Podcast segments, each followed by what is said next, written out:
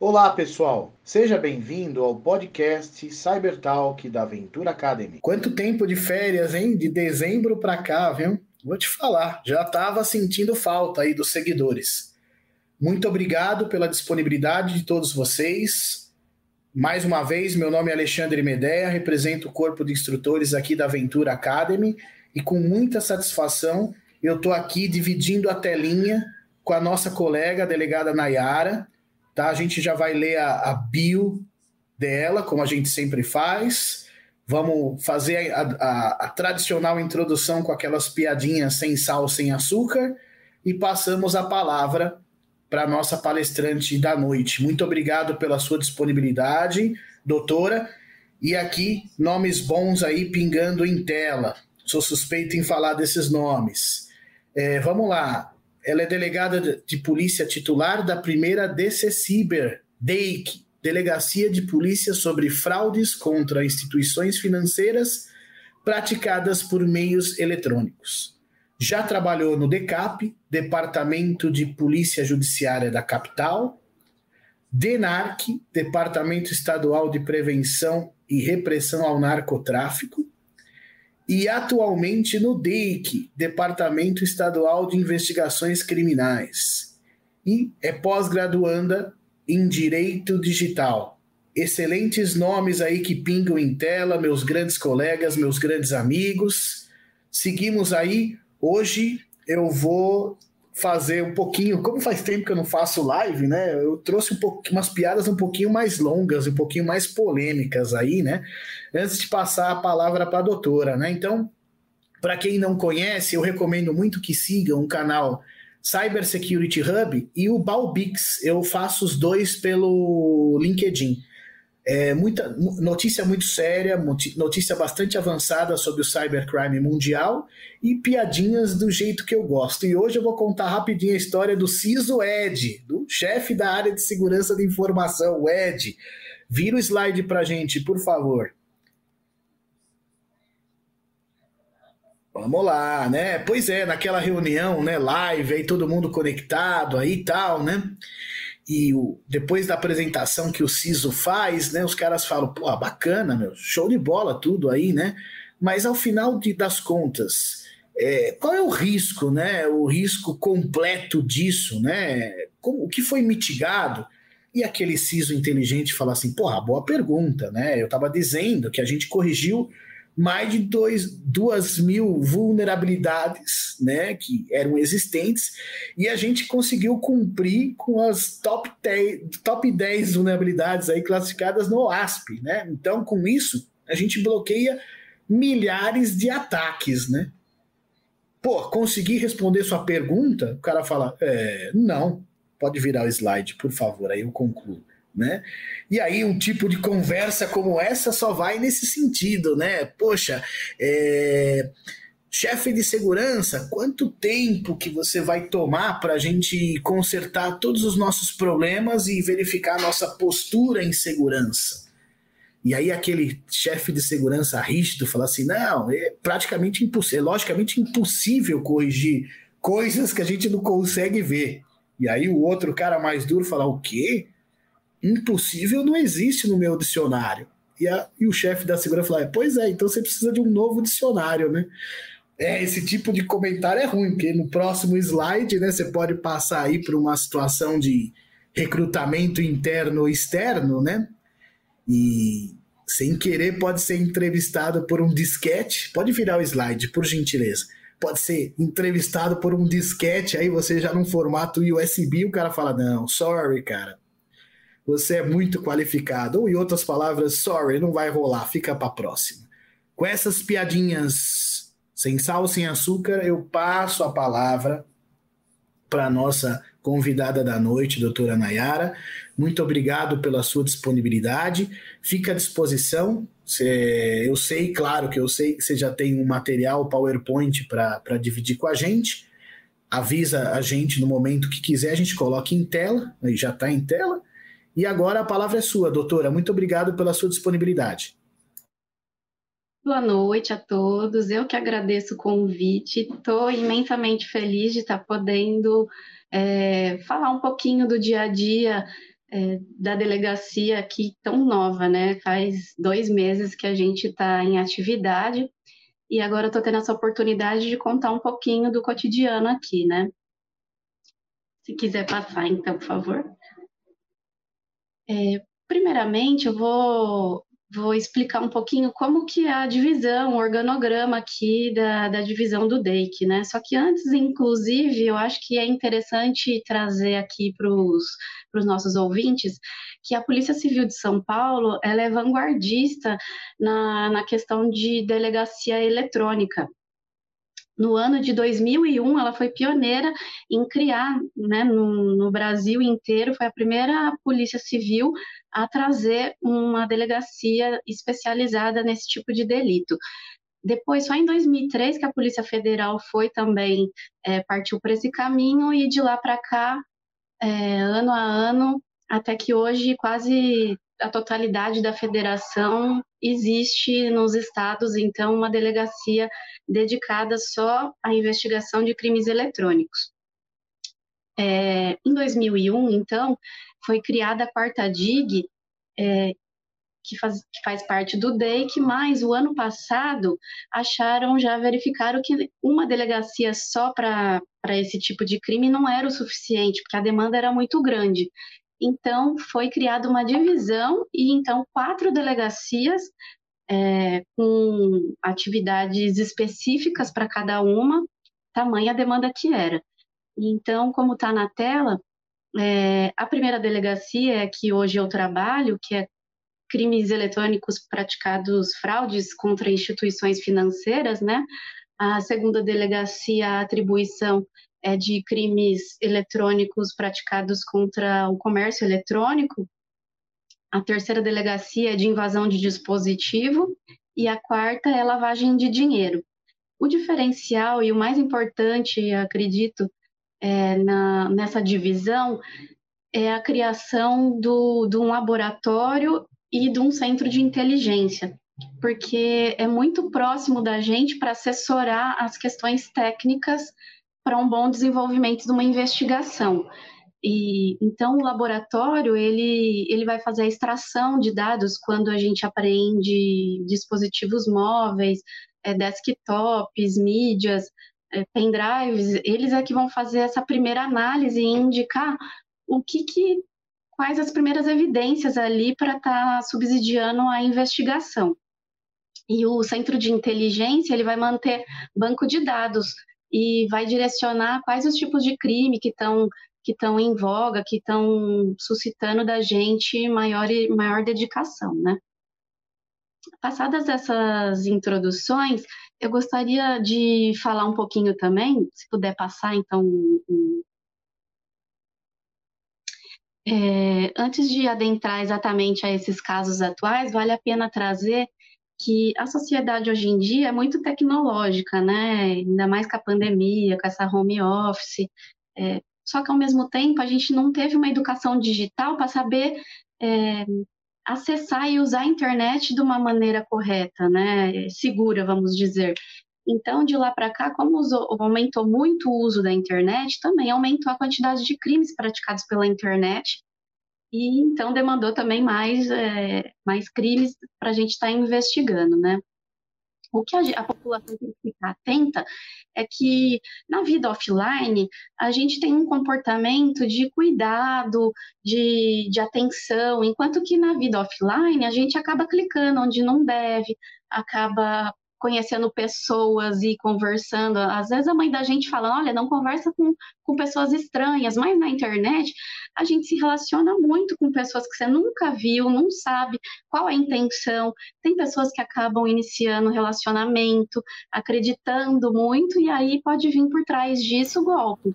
Né? Então, aí que a gente entra nessa maioria do, dos casos atuais, que acaba abarcando atribuição de todas as delegacias, o golpe do WhatsApp, a, a extorsão está tendo muita procura. Aqui na nossa divisão, nós temos é, atendimento ao público, a gente registra boletim de ocorrência. Então, é, fiquem à vontade, quem precisar pode comparecer de segunda a sexta, das nove às sete da noite. sempre tem um delegado e uma equipe à disposição para estar tá conversando e eventualmente registrando o caso, né? É, então. Sabe, doutora, desculpa aí, né? Mas assim, para entrar já no clima da nossa conversa aí, né?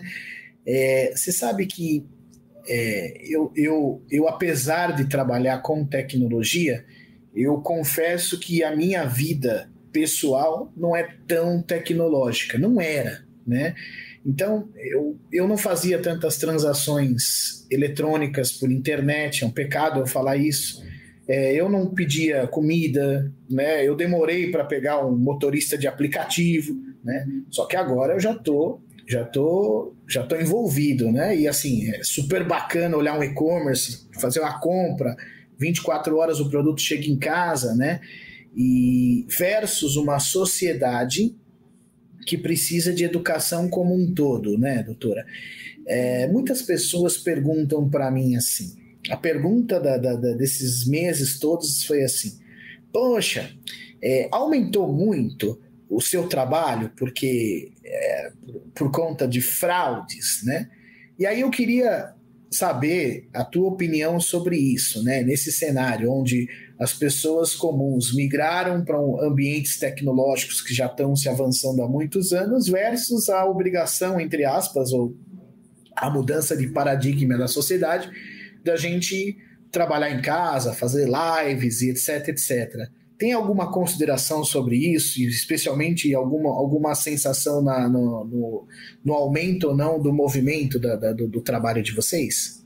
Sim, claro. Com com essa demanda, uh, tem várias estatísticas, né? Mas a porcentagem que se indica é que cresceu mais de 100% a quantidade de, de crimes praticados pela internet, né? É um ramo muito. É, fica muito propício para os criminosos e é muito vasta a quantidade de opções de crimes que, que eles podem estar tá praticando, né? Nesse slide que está aí do lado, por exemplo, é, o que tem aumentado bastante a extorsão, que é o sequestro de dados, e depois eles exigem valores para poder devolver né, os dados e não publicar é, fotos íntimas. Tem também a questão que eu men mencionei agora há pouco, que as pessoas acabam se relacionando em redes sociais e depois acabam caindo no golpe, que é o estelionato sentimental. Inclusive, nesse ano teve uma mega operação da Polícia Civil comandada pelo The Inter lá do interior de Prudente, que prendeu mais de 100 pessoas, 200 mandados, mais de 200 mandados de busca, uma grande organização criminosa. É, tinha muitos estrangeiros é, africanos envolvidos é, nessa questão então começam a exigir dinheiro da, das pessoas que estão debilitadas sentimentalmente, envolvidas com a situação e acabam é, transferindo valores, né? É, agora, especificamente na minha delegacia, né, que é de crime contra instituições financeiras, aqui a gente, a demanda é muito na questão de captura de credenciais, que aí são por meio de engenharia social, que é conhecida como golpe do motoboy, as falsas central de atendimento, que se passam por funcionário de banco e ligam para as pessoas e aí obtêm os dados para depois praticarem as fraudes, ou também tem os phishings, que são os links que são encaminhados por SMS, e-mail, é, WhatsApp ou até pelas redes sociais. Aí vem aqueles links, não perca, essa é uma grande oportunidade para você é, adquirir um celular para você. Então, cada, no auxílio emergencial, aí veio muito phishing é, invocando esse tema. Então, tem que ver o tema da moda, né, que eles utilizam para estar tá enviando esses, esses é, e-mails maliciosos, esses links maliciosos, né. Teve o da. Eu ouvi falar da vacina também, né? Parece que já usaram o tema da vacina para golpes né, de, de, de pescaria, né? É, perfeitamente, né? É o que estava mais agora em voga, é a questão da vacina, todo mundo desesperado para poder né, se imunizar. e muitos idosos, né? Então acabam e as pessoas também acham que vão conseguir passar na frente. O governo lançou uma plataforma para um pré-cadastro que não é, na verdade, um agendamento, né? Seria um pré-cadastro, mas aí já foi um, uma uma possibilidade deles estarem encaminhando links maliciosos para capturar dados é, das pessoas, né? Ultimamente a gente viu isso como sendo uma, um grande perigo, né? Tem que todo mundo ficar muito atento.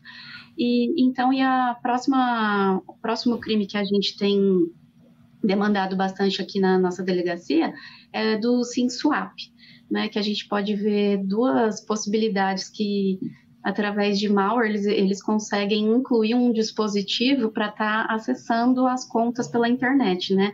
Cada um tem acesso pelo é, o seu banco pelo, pelo celular, pelo computador, então eles conseguem inserir mais um dispositivo autorizando a ser manuseada, a ser manipulada a, a conta da pessoa, né?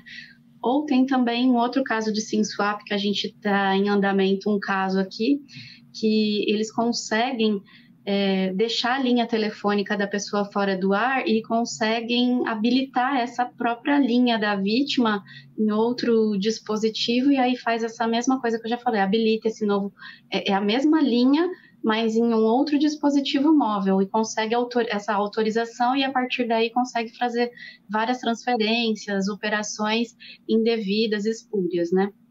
E, por fim, o que demanda também bastante que a gente está tendo aqui são golpes dos, dos falsos empréstimos, que, nossa, é, dá muita, muito dó das pessoas que estão precisando, né? Para quem está indo atrás de, de, dinheiro e ainda cair nessas ciladas e acabam ainda passando valores para os bandidos, para os criminosos, né? É complicado e você sabe, né? Talvez aqui queria até aproveitar é, para esclarecer agra e agradecer a presença aí dos amigos. É, eu queria aproveitar para esclarecer um tema que eu gostei muito, é, que a gente fala de, de crimes velhos né, e, que rodam em novas tecnologias, né? Então, esse do, do, do, do falso empréstimo, né?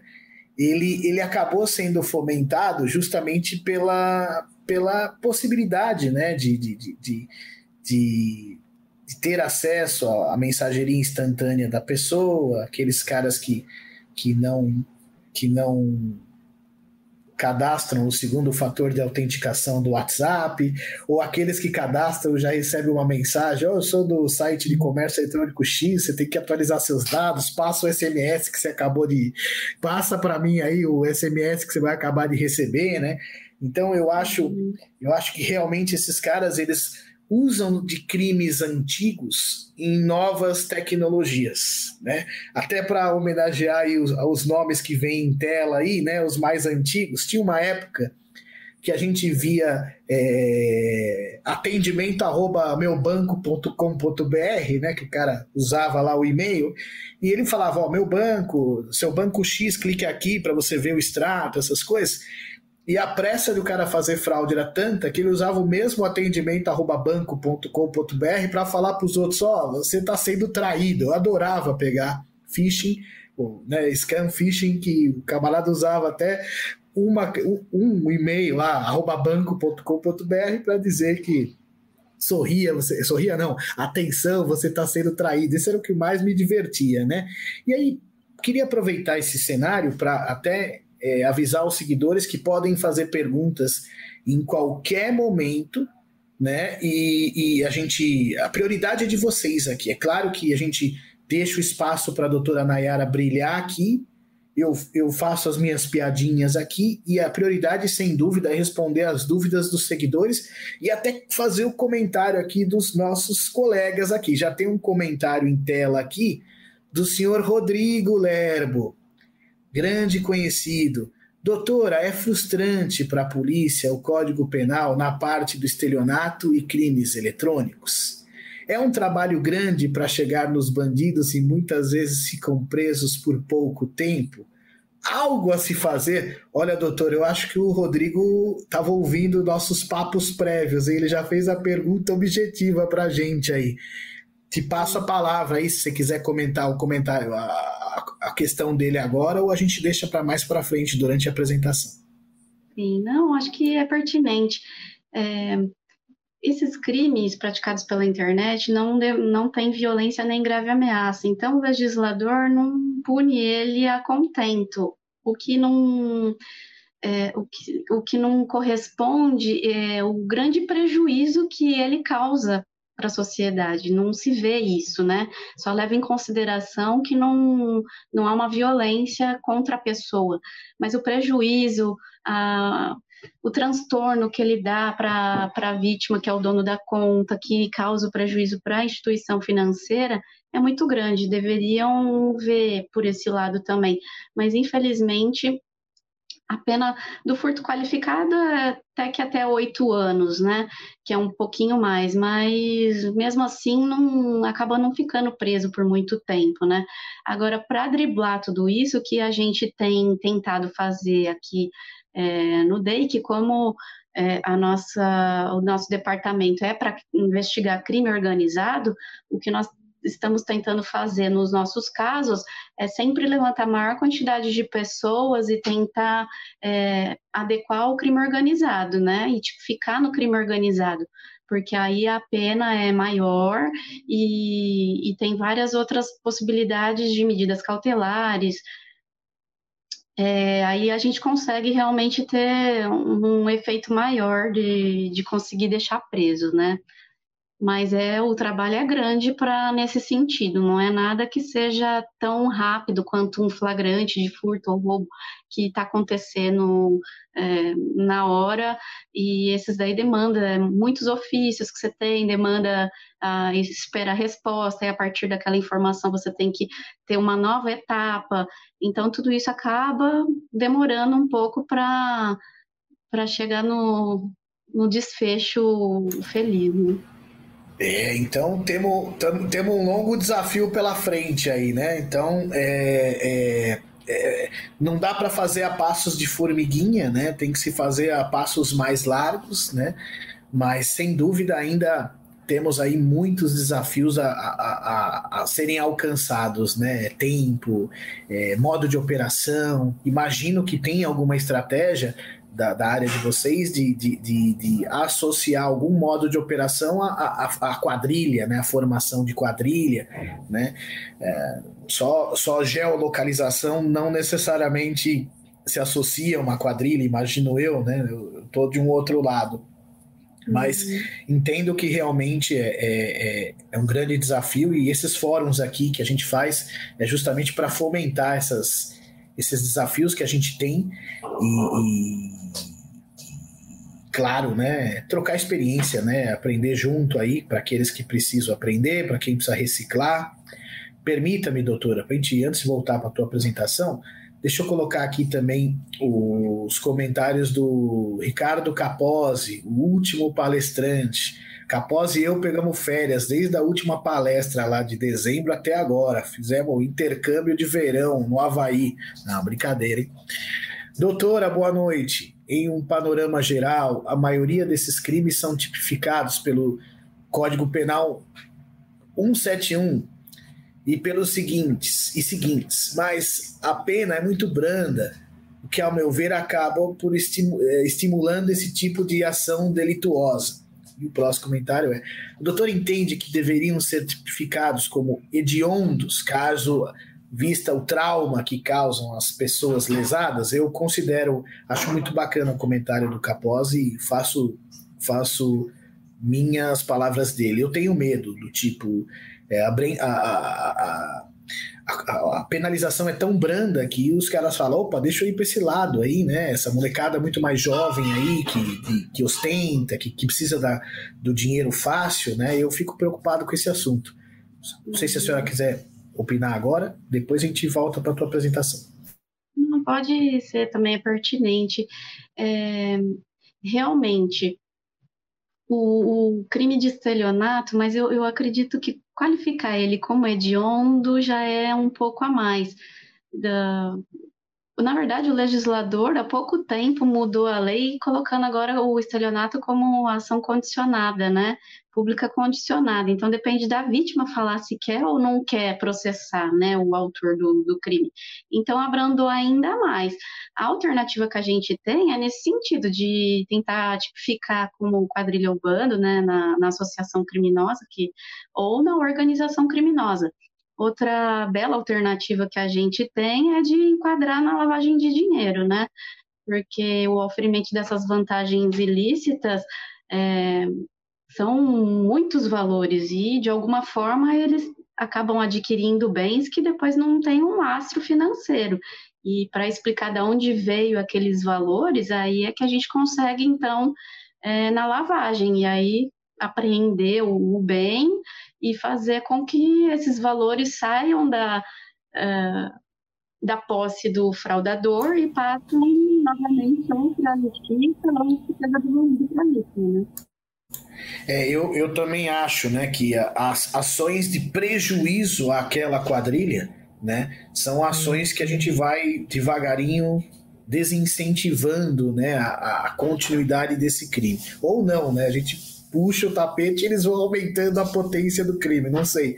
Mas imagino também que, sem dúvida, esse, essas ações de, de, de, de contenção de bens, né, de bloqueios, sem dúvida são ações de médio prazo aí que acabam desestimulando a, a continuidade desse tipo de crime, né?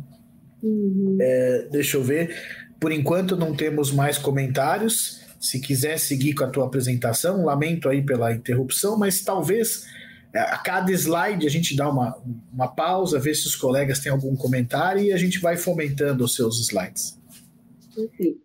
Então, dando continuidade, é, de uma forma geral, aqui eu coloquei como que funciona a investigação, porque os nossos ouvintes acho que devem ser de muitos, é, cada um de uma área, né? Então, para realmente o conhecimento ser nivelado, né? Eu coloquei é, é básico. Mas a gente, a princípio, numa investigação de crimes cibernéticos, o primeiro passo é tentar identificar o usuário daquele IP. Na verdade, toda fraude acaba deixando uma evidência digital, um rastro digital. Aquela aquela teoria de que ah, é um crime que não é impossível de chegar, são os hackers. Não, sempre acaba deixando. Uma hora ou outra ele vai ter um deslize que vai ser possível, por mais que ele utilize é, softwares que, que conseguem ficar no, né, de anônimos tal, mas não, uma hora ele vai ter que. É, ele pratica muitos crimes, né? Para vira um cotidiano, ele vive disso uma hora ele vai dar um deslize e é aí que a gente consegue pegar, né? Isso para aqueles que são mais é, especializados mesmo, né? Mas a maioria a gente tem visto que, que não, não demanda tanta dificuldade assim, para realmente chegar na pessoa, né? E, então a gente vai atrás de e-mail, o e-mail falso, vamos atrás é, das páginas é, publicadas falsas, né? Hum, também temos as transferências bancárias, operações bancárias, tudo isso tem deixa um log, né, um IP. Aí, a partir daí a gente faz uma investigação para tentar identificar qual o usuário, os dados cadastrais da pessoa que utilizou aquele IP. Outra linha de investigação também, especificamente no caso das fraudes bancárias, são intimar e indiciar também os beneficiários das contas, né?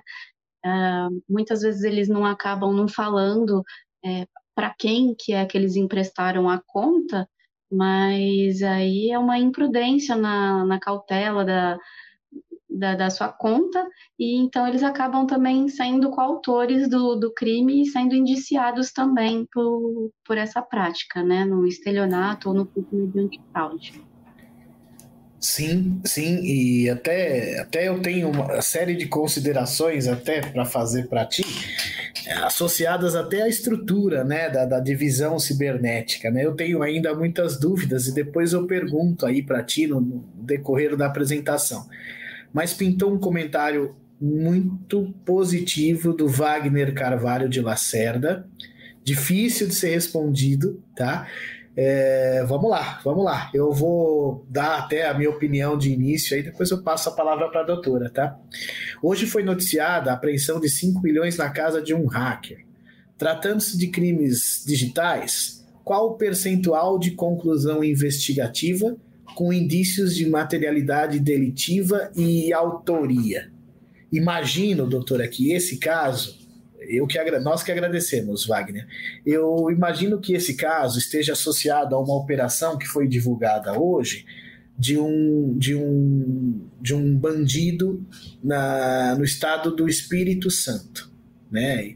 Parece que saíram imagens na mídia com dinheiro vivo e essas coisas, muito comum em operações que envolvem crimes financeiros, né?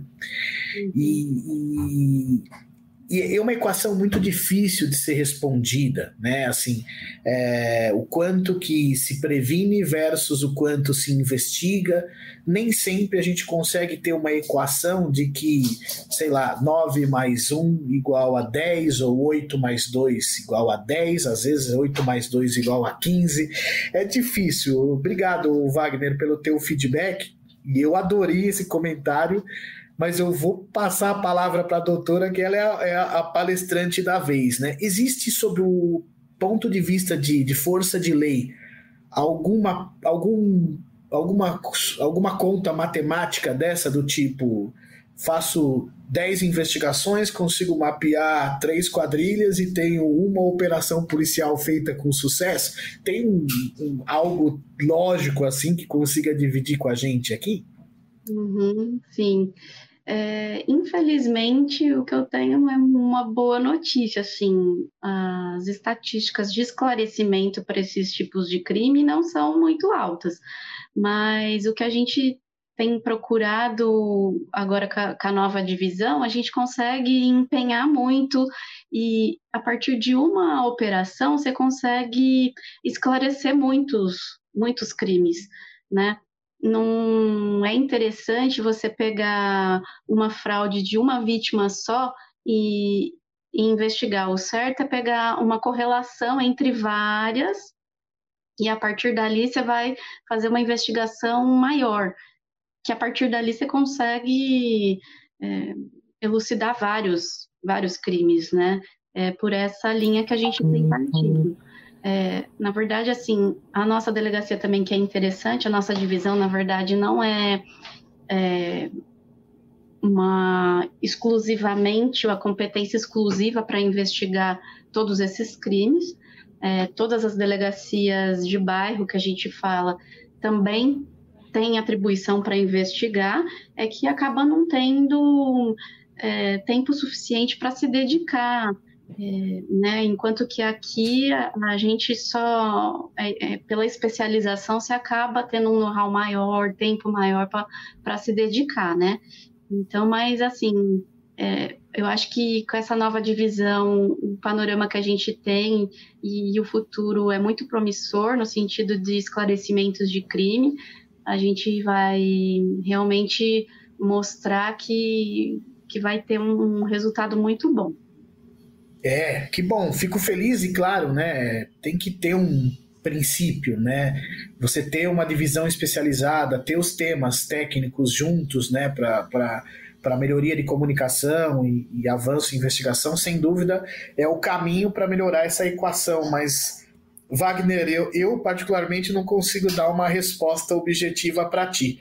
E agora veio outro comentário sensacional do Garcia aqui, é, que eu, era a dúvida que eu ia fazer mesmo, né? É, eu tenho essa mesma dúvida. O caso de fraude bancária que aconteceu pelo, vai, por, que deu pela invasão do dispositivo móvel, né? Talvez se passou pelo é, essa fraude ocorreu através do dispositivo móvel. Qual delegacia especializada tem essa essa função de investigação? A primeira que atua que é de crime financeiro, ou essa terceira que é de invasão de, de, de, dispositivos? Eu também tenho dúvidas muito parecidas a respeito. Garcia, muito obrigado pelo seu comentário. Doutora, te passo a palavra. Sim. É, se o banco ou a instituição financeira que ficou com prejuízo, então a atribuição é da primeira delegacia. Se a invasão de dispositivo é, fraudou um cliente e o banco não ressarciu, então de repente pode ficar na terceira. Mas aqui também a gente também não tem essa questão de, de competência exclusiva, né? Tem muitos delitos do, golpe do WhatsApp, de leilão, acaba é, a demanda está tá sendo tão grande, infelizmente, que todas, todas as delegacias têm um caso desses daí, né? Então, até aqui a gente também acaba se conversando e dividindo os delitos aqui. Entendido. E, e, e, e, também esses mesmos crimes eles podem chegar por demandas que vêm das delegacias locais, correto, doutora? Então, as delegacias locais elas vão encaminhar para a nossa divisão apenas quando tiver um, uma possibilidade de crime organizado, né? Senão vai continuar pelas delegacias. Então vai ser muito difícil encaminhar. O interessante também é a gente agora começar com casos novos, né? É, tá sendo a parceria está sendo muito muito boa com, com as instituições bancárias. Tá, já tem vários casos em andamento que, que já está bem adiantado, né? E acho que esse mês já vai dar para fazer operação e por aí vai. Aí vai ser uma, uma sequência de, de operações uma atrás da outra. Os casos que entraram até agora, voltando àquela, àquela pergunta que foi feita anteriormente, até agora não teve nenhum que a gente fala assim, não, não vai ter como, não vai ter ninguém para identificar, não vai ser um caso esclarecido. Até agora a gente tem tem sempre uma evidência que está tá levando a identificação e o esclarecimento de uma autoria. Isso é ótimo, isso é que bom ouvir isso, né? E claro que a comunidade, né? Aqui, aqui é uma comunidade de segurança, né?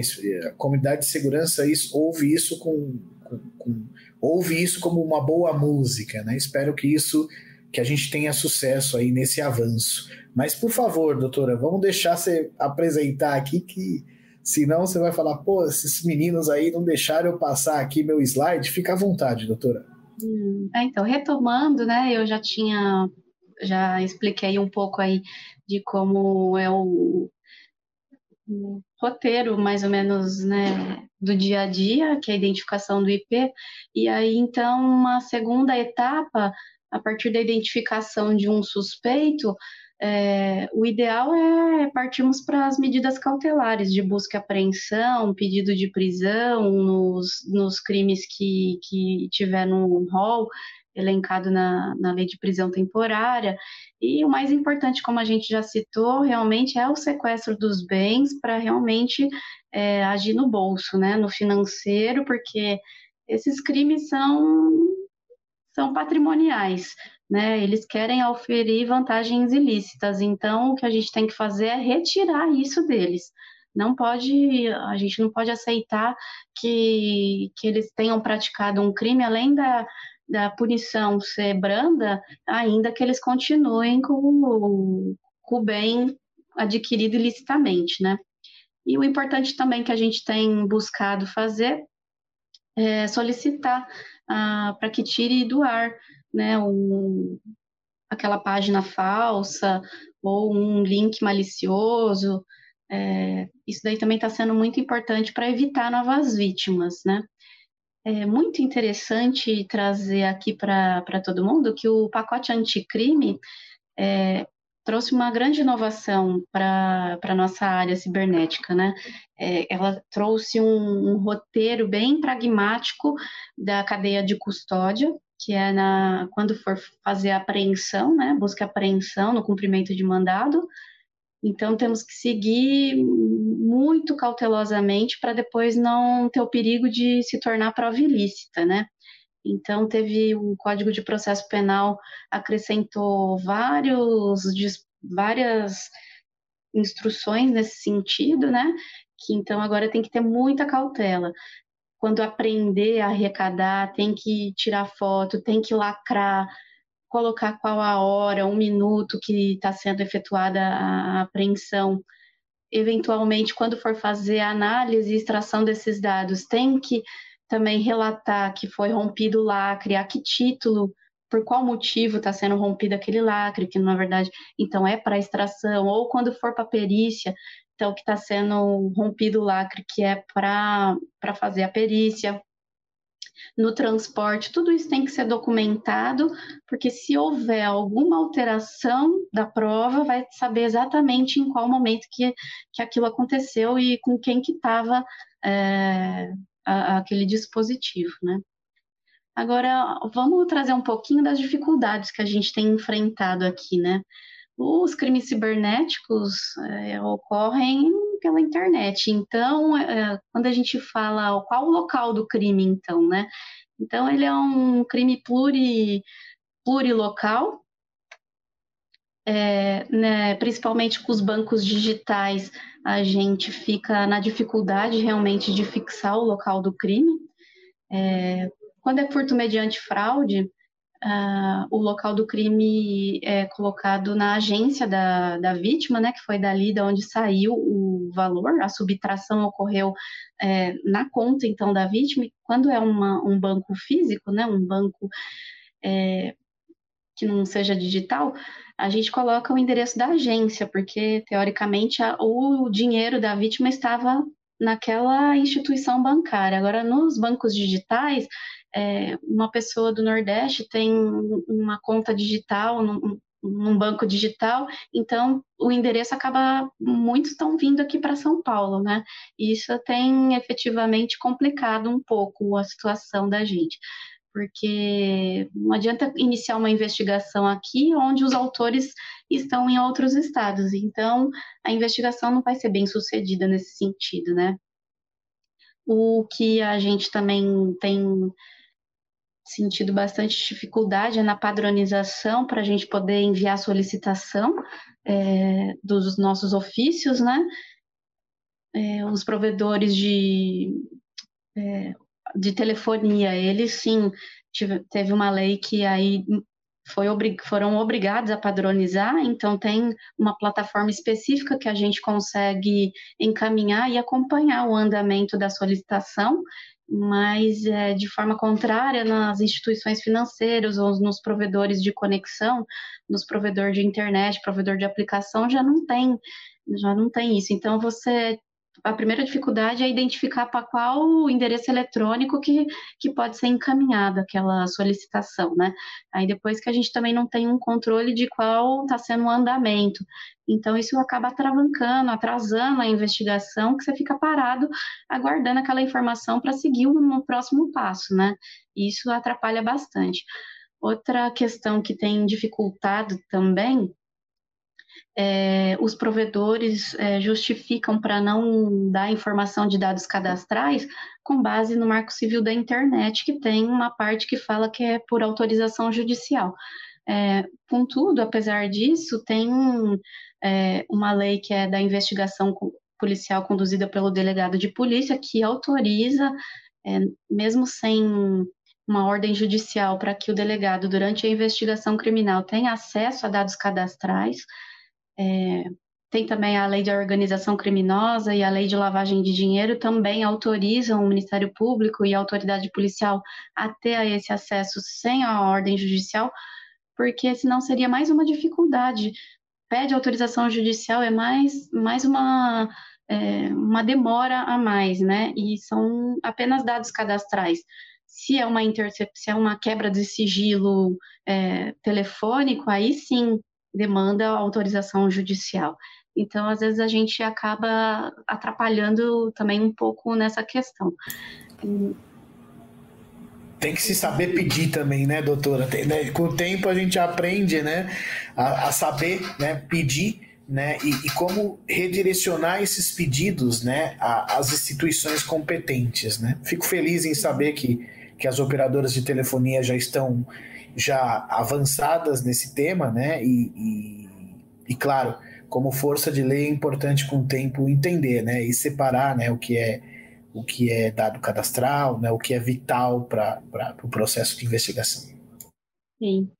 É, um grande problema que a gente enfrenta também é, são as empresas estrangeiras que atuam aqui no, no Brasil e por pela sede deles estar fora do país, eles alegam que não, não tem que é, obedecer às leis brasileiras, então algumas solicitações eles dão a desculpa que não, não vão responder, então aí através do judiciário é que você tem que entrar pela demanda para fazer eles obrigarem a eles a, a sob pena de multa, é, mas tudo isso são questões que vão atrasando, né? Então tudo isso não é interessante, acaba desvirtuando um pouco. Quanto às empresas estrangeiras, né, o Marco Civil da internet ele obriga a, eles a guardar os registros de conexão e o conteúdo da comunicação e também a disponibilizar para o judiciário, né? E caso eles não cumpram, aí tem algumas sanções administrativas, que é advertência, multa, ou também pode ter a suspensão da atividade ou até a, a proibição do exercício da atividade no Brasil, né? Mas assim, até hoje nunca ouvi falar que realmente essa, essa sanção de proibição tenha acontecido, mas a gente já, já viu casos de aplicação de multa para que, que seja obedecida a nossa lei, né? Outra sim. Adiante, desculpe, eu quis te responder sim aqui para acompanhar teu raciocínio, por favor, adiante. Aí a, a, última ponderação que eu gostaria de fazer nessas questões das dificuldades são as hospedagens, então também de sites fora do país, né? Os proxies que também é, as pessoas acabam ficando um pouco no anonimato. E também países, é, por mais que fique fora do, do Brasil, tem tem regulamentação para que seja feita a cooperação jurídica internacional, é, mas às vezes tem países que não, mesmo existindo essa cooperação, eles não não estão adaptados a, a isso e então acabam não cedendo informações, né? Mas é um, são casos muito difíceis de acontecer, né? Se quiser passar o slide, por favor. É, assim, as últimas considerações que eu gostaria tá nesse slide, né? Então, que as nossas preocupações com o futuro o Pix que foi implementado agora no final do ano, né? Todo mundo ficou muito preocupado com um grande golpe que poderia ter nos primeiros dias, né? Mas é, graças a Deus isso não acabou acontecendo. Mas os bandidos têm utilizado muito o Pix na aplicação dos golpes de WhatsApp e inclusive também, infelizmente, o que acaba fugindo um pouco dos crimes digitais são os sequestros relâmpagos que eles têm utilizado bastante é, para que seja feito o Pix e aí tem um grande prejuízo e um grande transtorno para a vítima, né? Outro, outro tema muito interessante que está muito atual são os open banks, né? Que tem o, o sistema, que é um sistema financeiro aberto, as instituições vão poder compartilhar os dados, serviços e os produtos, desde que autorizados pelos clientes, pelos usuários, né? Mas a gente também tem que ficar atento das possibilidades de fraude na, na, nessas correspondências entre as instituições financeiras, né? Temos que ficar atentos é, que acredito que possa ter realmente golpes nesse, nesse sentido, né? E por fim, é, as moedas digitais, as criptomoedas, a delegacia, a quarta delegacia aqui de lavagem de dinheiro é que tem ficado com essa atribuição, sempre quando cita que tem né, criptomoedas envolvido, está sendo investigado pela quarta delegacia de lavagem, e mas é, é um ramo muito promissor, assim, de a gente tem que realmente se especializar, porque é o futuro. O presente, na verdade, já está acontecendo muito, e a gente vai se deparar muito, né, com tendo que aprender nesses mandados de busca, de se deparar com carteiras é, digitais, de ter que aprender esses valores é, virtualmente, né? E aí são novos desafios realmente que nós vamos ter que é, enfrentar por aí. Você sabe que esse slide, né, ele representa o passado, o presente e o futuro. Né? O passado porque os golpes das antigas continuam, né? Então, se você associar aí é, é, essas extorsões que acontecem é, via mensageria instantânea, né? Isso aconteceu, acontece há muitos anos. E aí você tendo um sistema de transação instantânea, né? Rápido, né? claro que vai fomentar, né? Pode até aumentar algumas, alguns crimes é, locais, né? Como não? Né? A gente fez aí uma comparação, né? Do tipo é, é você, você é vulnerável de acordo com quanto você tem no seu bolso. Né? Então, se tiver um pouco mais de dinheiro no bolso, você está mais vulnerável.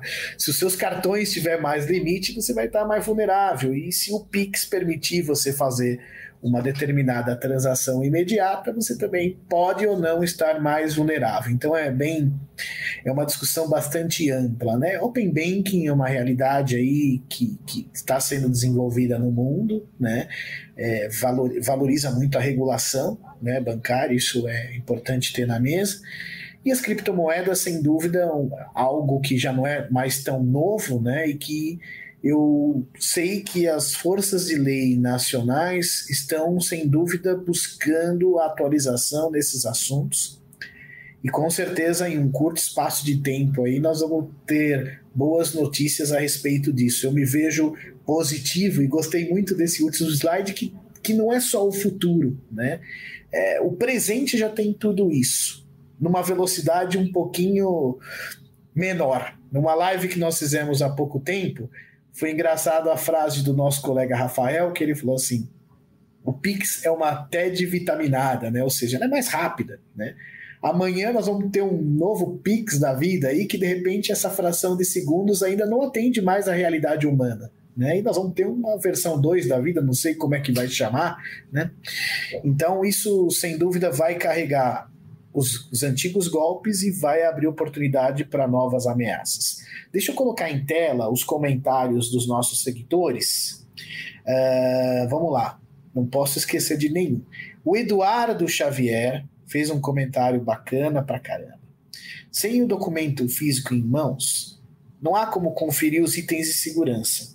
Há alguma dica para identificar se um RG ou NH é, CNH é falso, né? E se tal documento foi apresentado por meio de foto ou escaneado, me permita fazer os primeiros comentários, né? Eu não sou especialista nesse assunto, mas até onde eu sei, já há muitos anos a gente já fala de fraude documental, né?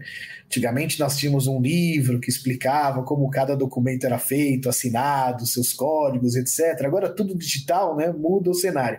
Mas eu sei que tem empresas boas no mercado que têm uma boa experiência da análise dos documentos que são apresentados. Então, se, por exemplo, se, se é um scanner ou se é uma, uma fotografia, né, dá para se analisar o cabeçalho do arquivo, checar a extensão, né, mas não queria ir para a linha tão técnica. O que hoje eu faria, né, imagino que os colegas de banco digital, principalmente, tem que ter essa preocupação no dia a dia, né?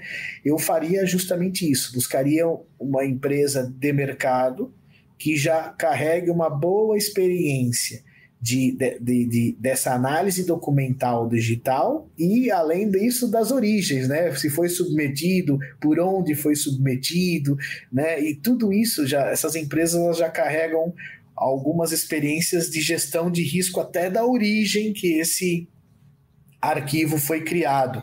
Não sei se você tem alguma consideração adicional, doutora. Não, é nessa linha mesmo que você já, já falou. Não, maravilha. Muito obrigado, Eduardo.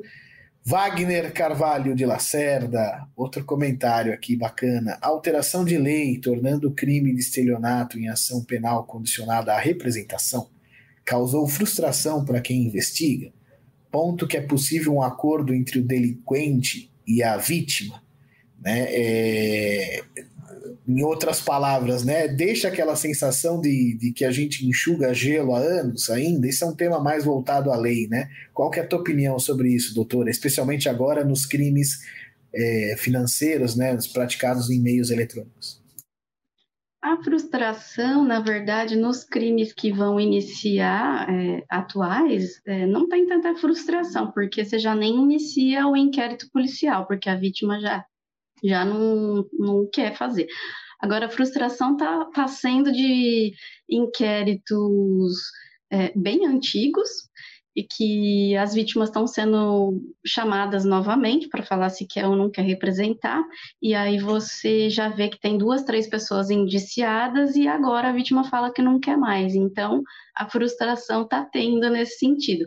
Mas, ao mesmo tempo, a gente vê que são inquéritos muito, né, infelizmente, bem antigos, né, 2014, 2012, é, e que também, assim, uma, uma condenação já não seria, acredito que, nem sei se de repente tem prescrição, né, tem que analisar, não sei se efetivamente vai ter um resultado, né.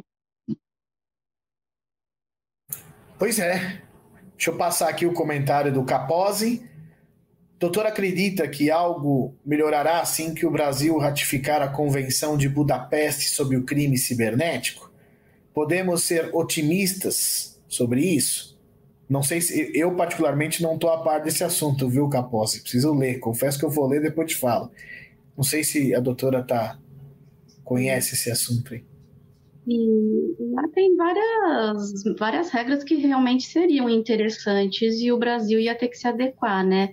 Mas acredito que a legislação que hoje a gente tem já, já subsidia bastante o nosso a nossa atuação, né? Já é bem já nos dá bastante campo para atuar de forma satisfatória, né? Mas seria realmente mais uma coisa importante, né? O Brasil realmente ratificar essa convenção. Bacana. Marcelo Oliveira mandou que o liveness do cliente é fundamental para os bancos digitais, né? É claro, né? O comportamento, né? o comportamento do, do, do, do, do cara real, né? Geralmente é diferente do comportamento do bandido. Muitas vezes as linhas são paralelas, né? Precisa ter uma, uma grande análise sobre isso, né? É, hoje mesmo eu fiz uma transação bancária e, e diferente do meu convencional e meu Samsung já apareceu lá, ó, o, o aplicativo mobile banking está checando a sua localização, né? Então, realmente, é, esse conceito mesmo de você saber por onde o, o, que o, o que o cliente real faz, né? O que aquele cara verdadeiro faz, os costumes dele e adequar aquilo à transação, sem dúvida, é o caminho das pedras para o apoio à prevenção, né? Além da, da, da revisão documental que, que ainda é, é extremamente necessária. Quer comentar alguma coisa, doutora? Não, acho que essa já foi feita uma bela consideração. Não, maravilha. Olha, é, eu estou muito contente aí com, com a participação do, do, dos colegas. A gente segue aberto a diversas perguntas, né? Eu ainda tenho ainda as minhas perguntas, elas são mais associadas à estrutura mesmo, né? Então é muito parecida com a pergunta do Garcia, né? É, um crime um crime financeiro ele pode acontecer num, num segmento é, de rede, né, um segmento móvel. É, ele pode acontecer. A próxima pergunta minha era justamente isso. Né? Antigamente, eu sabia direitinho o que era banco. Né? Então, eu, eu ia. Onde eu moro tem um larguinho, então no larguinho tem os principais bancos. Então, eu sabia o que era banco. E eu sabia o que era comércio. Né? Agora eu já não sei o que é banco e o que é comércio eletrônico, né? Então eu tenho a minha dúvida principal vai justamente essa, com base na estrutura. Hoje eu tenho comércios eletrônicos grandes, enormes, até maiores que banco, que agora são banco, né? E aí pergunto, num cenário como esse, assim, né? Como que se separaria o joio do trigo, assim, para os processos de investigação? Um crime financeiro ocorrido num canal meio, num canal comércio eletrônico versus um crime financeiro ocorrido numa instituição financeira mais clássica. Fala isso para mim, por gentileza. Essa dúvida aqui minha eu guardo faz uns meses, viu? Uhum. É, o Banco Central tem autorizado muitos e-commerce a se tornar, a se equiparar à instituição financeira, né? É, Mercado Livre com o Mercado Pago, LXP e, e por aí vai, né? Vários outros segmentos. O que a gente tem atuado aqui, se se a vítima for especificamente a essa instituição financeira, equiparada à instituição financeira, aí vai ficar aqui na primeira delegacia. Agora, se a vítima forem os clientes que utilizaram a plataforma ou que utilizaram o e-commerce, aí fica na segunda delegacia de e-commerce. Entendido, é mais para a linha da, da vítima mesmo, né? Essa, essa é a comparação que pode ser feita. Legal, entendido. Colegas, seguidores, tem alguma consideração adicional? Estamos completando uma hora e estamos na fase final. Eu tenho mais uma consideração, que é associada a crimes de cartão de crédito. Antigamente, o crime de cartão de crédito era físico, né? E hoje ele também vem pela internet, né? E a internet ela não tem o seu endereço fixo, precisa muito trabalho para chegar num endereço mais fixo da internet. É, nesse cenário de crimes de cartão de crédito, a partir do meio internet, né, cartões não presentes, por exemplo, qual é a, qual é a divisão de vocês que, que teria mais autonomia para investigar um crime como esse? Uhum. Na questão de clonagem de cartão, é, compras adquiridas, transações com cartão clonado, vai ser investigada pela primeira DC Cyber. Agora, se for aqueles casos de chupa-cabra, que é né, aquele dispositivo que é colocado em caixas eletrônicos, aí tem também na aqui no DEIC uma delegacia que é de roubo a bancos, que então acaba investigando esses casos também. Tem, tem também é, na, na divisão de patrimônio a delegacia de lavagem de dinheiro também, que acaba investigando organizações criminosas é, nesse sentido, então é uma competência concorrente. É realmente, né, o segredo da história tá todas essas equipes, né, é, numa hierarquia próxima, né, dentro de uma mesma divisão. Isso é um grande avanço para o poder público estadual, eu imagino, né? E acho interessante esse lado, né? Você falou dos, dos, dispositivos de caixa eletrônico, né? Que são conduzidos de uma outra forma, uma forma ainda mais física, né? É, imagino que logo, logo nós vamos ter um cenário diferente aí, né? Assim, quem acompanha já viu, já viu Trojans, é, né, acontecendo em outros países, né, onde o crime é caixa eletrônico, só que ele é totalmente praticado por um meio eletrônico, né? Você não vai encontrar um chupacabra lá, né? Então pode ser que futuramente é, isso acaba sendo mais próximo aí da, da, da competência da senhora. Doutora, é, tem alguma consideração adicional? É, alguma coisa, algum recado para deixar para a gente, eu só tenho a agradecer aqui em nome dos colegas da Aventura Academy. A gente faz isso com o maior carinho, com a maior atenção e a gente está deixando legado. Quem acessa no YouTube já viu que a gente tem bastante vídeo, papos bacanas, né? E assim, isso até pode facilitar até novas pessoas que trabalham em força de lei nessa nova estrutura, né? Para ter pelo menos um pingo de base aí pra, de boas práticas né, da, da, da, da, da prevenção, da investigação de fraude. Então, não sei, não sei se a senhora queria deixar alguma consideração final. Sim, eu gostaria de agradecer imensamente. É, eu estou bem nervosa de estar participando, que realmente é a primeira vez que eu interajo nessa maneira, né? Peço desculpas se talvez eu tenha né, faltado um pouco na, no manejo com, nessa situação. É, eu gostaria também de, de falar que o site da Polícia Civil, o Instagram da Polícia Civil também traz várias indicações para evitar as fraudes e ficar bem atento, né? Então é interessante está acessando. Tem também uma cartilha que a gente aqui da divisão é, elaborou com os crimes que mais têm acontecido na, no meio cibernético, como evitar, se caso você foi vítima, como proceder, que é um material muito importante, muito interessante. Inclusive, se depois é, eu puder deixar disponibilizar e ver algum canal que, que deixa um material muito interessante. Ah, claro, bem lembrado, doutora. É, eu já tenho esse material, eu vou deixar para a produção da Ventura Academy. Para aqueles que estejam interessados em ter uma cartilha desenvolvida recentemente pela Polícia Civil de São Paulo, pode entrar em contato com a produção do Ventura Academy, né, www.ventura.ac, e a gente ajuda aí na divulgação. E é isso mesmo, é a proteção da sociedade paulista, né? E agora, agora nesse cenário globalizado aí, né, a gente é, protege uma, uma grande porcentagem aí do, do país, né, e, e do mundo, com certeza. Uhum.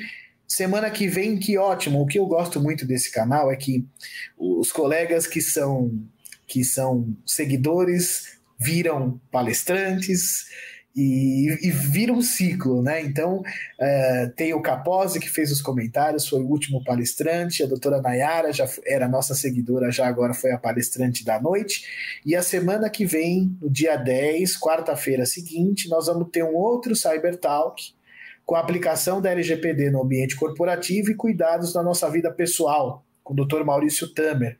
Sensacional, já tivemos uns papos prévios aí e espero trazer essa conversa para vocês justamente para o âmbito pessoal mesmo, né? O que a gente tem que nos preocupar mesmo com a nossa vida real, né? Que, enfim, e crimes praticados, crimes reais praticados por ambientes que são reais também, né? são ambientes eletrônicos que agora a sociedade está se acostumando a utilizar. Seguidores, muito obrigado pela disponibilidade de vocês. Doutora Nayara, um prazer inenarrável falar contigo aqui. Sempre disponível, o canal Ventura Academy vai estar sempre disponível para você vir aqui, discutir algum assunto, passar algum recado, né? E todos os vídeos é, estarão disponíveis também. Muito obrigado pelos nomes que agradecem em tela aí. Muito feliz pelos nomes, pelos companheiros e amigos que estão aqui com a gente. E assim, é claro que a doutora Nayara fez um show, né? Mas esse show ele realmente é, é completo justamente com a participação de todos vocês aí. Então, é, muito obrigado de coração. Nos vemos na próxima quarta-feira e, doutora, seguimos em contato aí no combate ao crime. Hein? Precisando de alguma coisa da nossa experiência, estamos à disposição. Igualmente. Muito obrigada e boa noite a todos. Um abraço.